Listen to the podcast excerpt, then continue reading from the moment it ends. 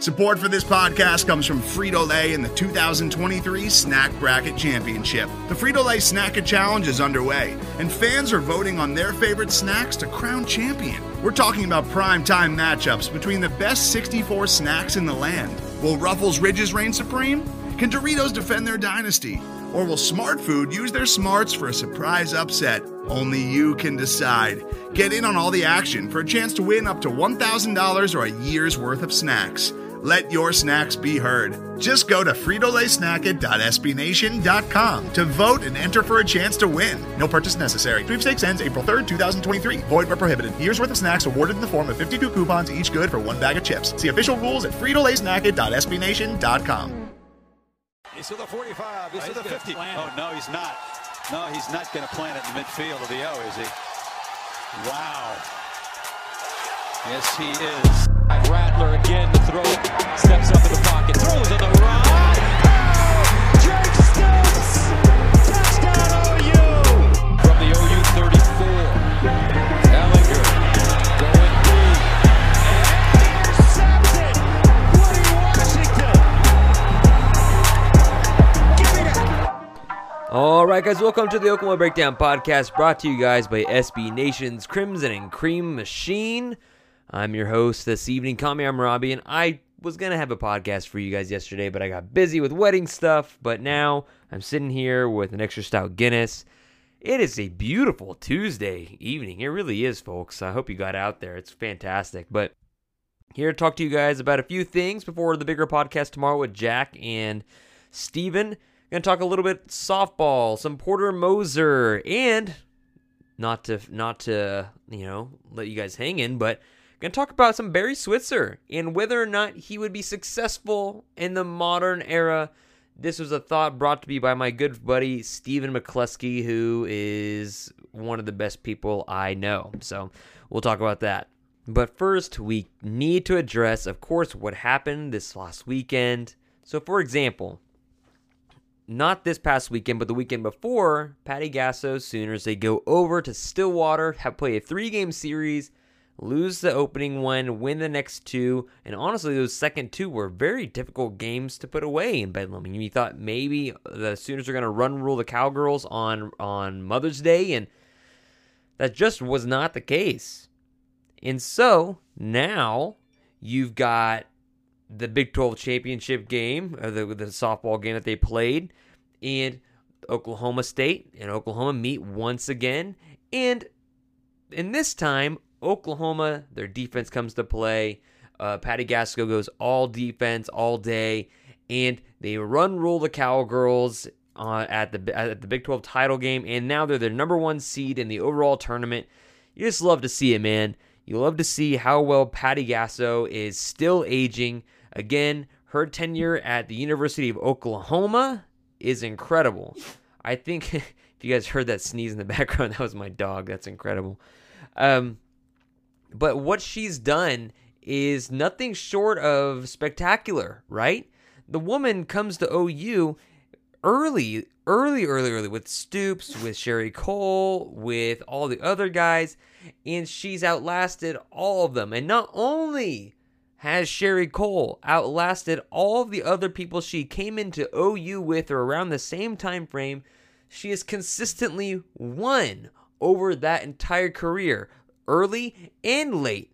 You saw Sherri Coale. I mean, that woman was killing the Big 12, if you guys remember in the early 2000s. She was the coach. She was team like USA coach. I think I think it was like under 18 or maybe not. I can't remember. But she was like USA team coach. She was she went to the national title a couple times, I believe.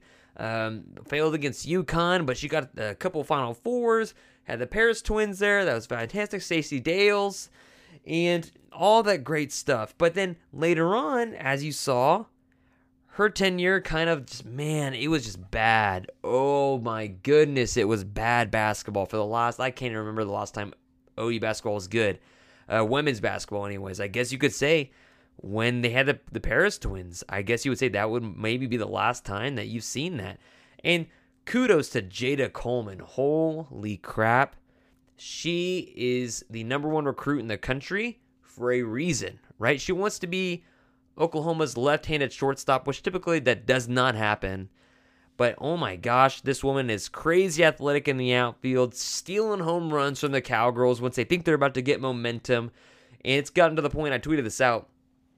It's getting to the point where people are going to look at Billy Bowman, her significant other, and look to her, look to him to put on somewhat of a same performance as a true freshman on uh, defense while he's playing for Alex Grinch because Jayda Coleman is killing the game and she is a very important part of Patty Gasso's squad and she looks like she's going to be incredible for the years to come. But let's transition to over to Porter Moser, and the basketball team, because I mean that's what people kind of want to hear about. Despite Patty Gasso deserving a 900 foot tall statue bigger than the Tulsa Driller, bigger than Big Tex, bigger than anything ever, bigger than the statue of Zeus uh, in ancient Greece. Patty Gasso deserves everything ever because she's had longevity, right? She won a lot earlier on in her career, and now, oh my gosh, with age, it's almost like wine. It's gotten better. Constantly having teams that are going to be a threat to win the national title. So kudos to her. But, anyways, moving on to Porter Moser. The man has 12 scholarship players for next year. They have that 13th one available. Bryce Thompson, Trey Alexander. Doesn't look like those dudes are going to become Sooners, okay? And I thought his quote on who that 13th scholarship player is going to be was kind of interesting, right? I mean, you like to hear that perspective from the head coach. He says, Do they fit? Do they add something to the program as a person, as a player? Their skill set, what we need. I'm looking at more than I normally would. And I think that's so cool that you get those quotes from Porter Moser because you don't necessarily get those quotes, those honest quotes from certain coaches, especially even at OU, especially in the last 10 years. You wouldn't get those quotes from Lon Kruger, I don't feel like. And Porter Moser is so genuine, but also so energetic. And I really believe he's going to take OU to this next level of not just being okay with being a one and done in the tournament, but making the Sweet 16 consistently because the staff that he has organized and the players that he's going to get coached up so hard. The man has had four guys to work with. So, like, when you look at the highlights, I guess, on the OU basketball Twitter and Instagram and whatever posts, that's why the frames are so tiny because he really has four scholarship guys to work with, right? You've got Mo Gibson, who he's he acknowledged, man, this guy is a hard worker. He's a sharpshooter. He's a lethal a scorer from outside. He is. Mo Gibson broke all those records at North Texas, and he was on pace to shatter it if he had stayed at North Texas, but opted to go to OU. Elijah Harkless, a guy that I doubted coming from the West Coast. I thought, okay, he's going to be a defensive specialist, and he's so much more. Yes, he's a defensive specialist. He's a bulldog. That's exactly what Porter Moser wants in that defense because it's a very big defensive philosophy. He's very gritty, but he's not afraid to ball handle. He's not afraid to take, take it to the teeth of the defense and draw fouls. And you have to love dudes like that. Jalen Hill, a guy that was rumored to maybe be homesick in Las Vegas and kind of where the rest of the Lon Kruger family is at, right? he's staying around. And I really love that because Jalen Hill, he can play the three, the four, maybe even a small ball five. Jalen Hill is so diverse in his skill set, and I'm very excited to see what he can do to OU this next year. And of course, you've got big man Rick Issanza, seven foot one, was being recruited by several other schools. It's not like he's some random scrub walk on. Seven foot one, learning how to use his legs, learning how to use his large mobility, uh, whether it's just hanging out in the paint and taking a step outside occasionally or what. But man, I really love what Porter Moser is doing with these guys, and then also guys from the portal because Porter Moser, that's why people are calling him Portal Moser, right? He's having to rebuild this kind of situation, this team from the ground up, right? After all the exits after this past year. I mean, you just look at the departures. You have Anyang Garang, who's leaving, he's gone. You've got De'Vion Harmon, who's in Oregon. You've got Victor Iwuakor. I don't even know where he ended up. Kur Kuath, I think, is at Creighton. Ma- Brady Manek, who's now going to be at uh, North Carolina. You saw that picture of him today. Josh Aguero, I don't know what he's doing, but he's gone. Trey Phipps, he's leaving. Austin Reaves going to the draft. Alondes Williams also leaving. So they've got quite a bit of building to do. And so here are the guys, and I know I talked about this previously, but here are the guys that they're working with right now. You've got Goldwire from Duke, a highly, highly defensively motivated guard that Porter Moser's going to love. That's what he wants to make the backbone of this team is hard as nails defense. That's what they're going to do. That's the philosophy. But also a guard in Jacob Groves. He's Tanner Groves' brother, six foot seven, so he can play the two and the three, maybe a small ball four if they want to. There's a lot of opportunity here for him. Then you look at the forwards and centers. Akol Mawein, JUCO guy, number four overall JUCO prospect. He, I've seen him ball handle. I've seen him dunk the ball. I've seen him have an outside shot. He has got great defensive skills and great defensive instincts. He's long and he has, he's athletic. He's going to be, and he's the, the, number one power forward from the JUCO ranks, but also Tanner Groves, really, really talented, really intelligent on the floor, kind of maybe like a floor general kind of guy, kind of like guy, maybe even like a might run. I'm not saying he's the same type of player. I'm not saying he is this player, but maybe giving Oklahoma a Marc Gasol kind of feel for that game. That Oklahoma's roles are going to be reversed from 2020 to 2021 as far as what these teams are going to do. Oklahoma in 2020 you hardly saw any activity offensively coming from the front court, and you saw a ton of it coming from the back court. This year, this coming season, I think you'll see it reversed. I think you'll see a lot of activity coming from the front court, and then that's going to give a lot of opportunities for shooters and other guards to really make moves off of pick and rolls and pick and pops, etc. And then you've got um, uh, Ethan Chargois from SMU, a Tulsa kid that he's going to shoot threes. Again, six foot nine perimeter guy, a, a guy in the front court that's going to shoot the ball pretty well. And then, of course, you have your guys coming in to the fold as freshmen this year. So you got CJ Noland. He's the crown jewel of this class, of this 2021 class. He's a guard, six foot three, 215 from Waxahachie, Texas. He's going to be a guy that's going to be able to handle. He's going to be a guy that they rely on to shoot the ball quite a bit. You've got Alston Mason, who is the guy that committed to Porter Moser as soon as he got to OU because he was recruiting them at Chicago Loyola, or Loyola Chicago, excuse me. He's a, quite a bit smaller. He's three inches shorter than CJ Noland, but he's 55 pounds, according to rivals, anyways, 55 pounds lighter than CJ. So he's got a bit of work to do. He's pretty slender. Uh, he's gonna probably have to beef up, but he can shoot the ball like like nobody's business. And then you got Bijan Cortez from Kingfisher, Oklahoma, six foot two, 175. He's gonna put on some weight. Great driver to the rim, but also can has that outside shot as well. And then Oklahoma looking at that 13th roster spot. So you're looking, okay, what can Oklahoma do? I can already tell you right now, CJ Noland is going to play probably some extensive minutes with Mo Gibson, with Elijah Harkless, and with Goldwire and Jacob Groves and those dudes. That that man, that 13th spot, the one I know they are eyeing right now because Bryce Thompson, Trey Alexander are no goes, is Brandon Mahan. I did say that I think a couple weeks ago. He's a guard. He's from UCF. He's already transferred from A&M to UCF and then maybe to Oklahoma. He's a guy that averaged like 13 points a game, 91% from the line, I believe 44% from the three-point line. He's a guy that would really, really accentuate this Oklahoma offense and take it to the next level and have this Oklahoma team in a really good position, not just in the Big 12, but maybe even making the the the dance, the NCAA tournament going on forward. But anyways, before we go and talk about Barry Switzer and if he would be a good coach in the modern college football era, we got to go take a break for our sponsors that pay the bills. I'll check you guys right after the break. Today's episode is brought to you by Cars.com.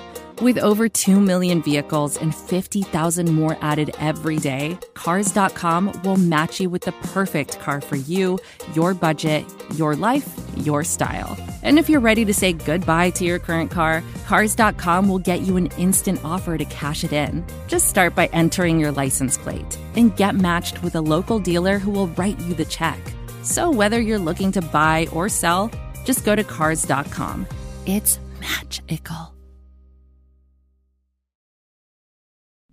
All right, so one of my great friends from college, his name is Stephen McCluskey. This guy's a great guy. If you know him, you should buy him a soda. I don't know if Stephen drinks beer anymore. He used to a lot. He loves Guinness because he's Irish. I think.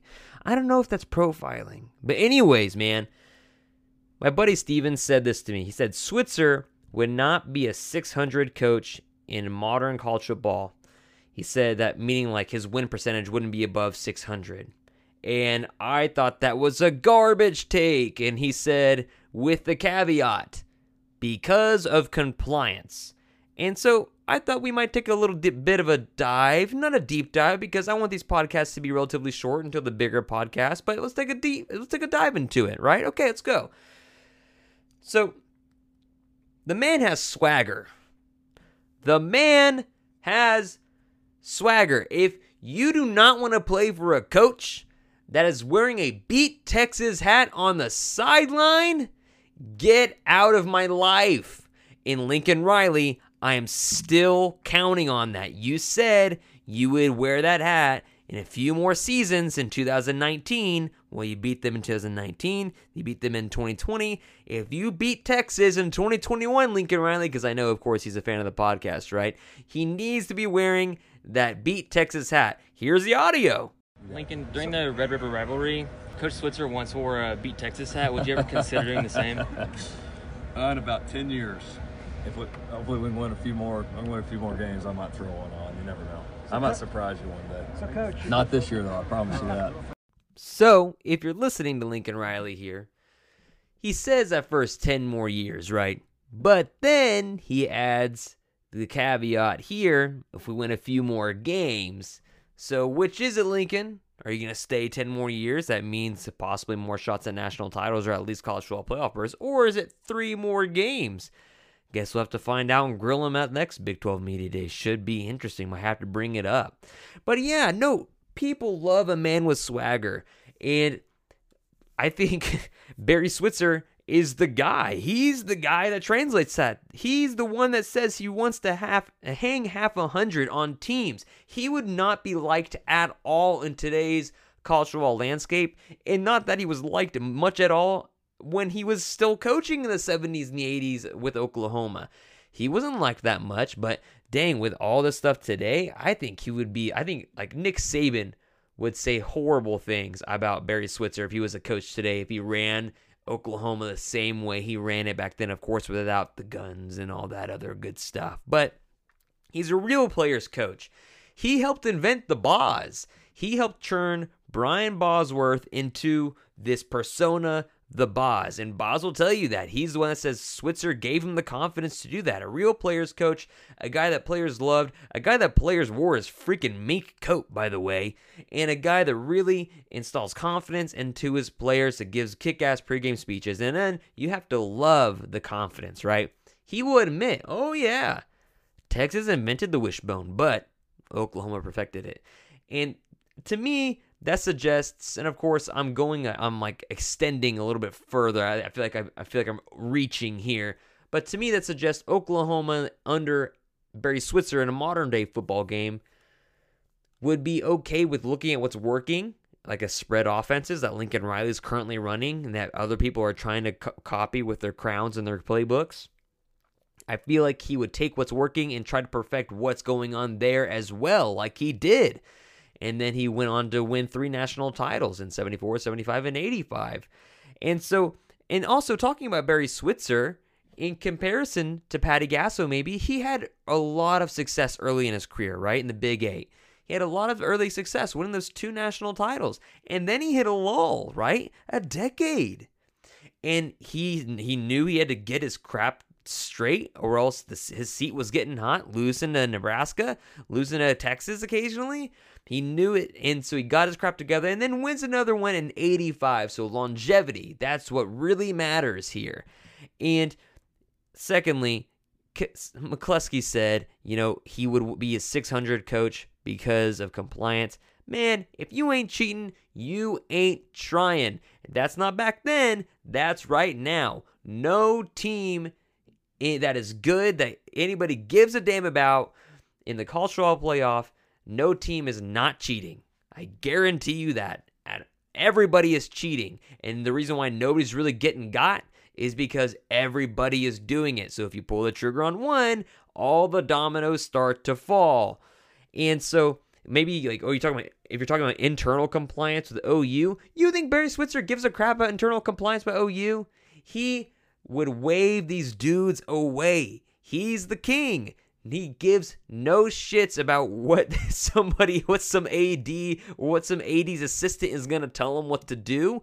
He does not care. He's going to give you $100 handshakes. He gave Boz like several dollars in, in, a, in a high school cafeteria where everybody could see him when this was still a thing. And the SMU stuff, when they got the death penalty, was still going on. He shows up in a mink coat. Now, he might have to chill out with the eccentrics, right? Because I mean, Oklahoma fans, they love him. Just like Oklahoma f- people love Russell Westbrook. You learn to love the outfits. You just do. He might have to chill out with it, but I like it way more than what Dabo is, which is like some fake. Ah, man, I'm not to go there, but I'm to say Dabo is fake. Nick Saban is as real as it gets. He just does not give a shit, okay, about what you think about him. But I think Saban, not Saban, I think Switzer would have to chill out the eccentrics, but I think it would do well again because he's just being himself. That's not Switzer but not on the show. That's just Switzer. He's got so much damn confidence. He oozes confidence. That's why his players always believed in him. Now, Switzer also great recruiter. He loved it. He would be on the damn road right now recruiting for Oklahoma if he could. That's why he likes Lincoln Riley so damn much. That's why he loves him so much and thinks that Lincoln Riley is doing some great things at OU. I'm going to wrap up the podcast by just doing that. We're going to have a group podcast tomorrow with me, Jack, and Steven. We'll be talking about a little bit more recruiting, a little bit more entertaining things as well. But follow us on crimsonandcreammachine.com. You can follow us on Twitter at CC Machine. You can follow me at Robbie and CCM. We're on pretty much any podcast platform. Come and join us. You can join the Discord with me and Steven. It's a good time. Until next time, which is tomorrow, I'll check you guys later.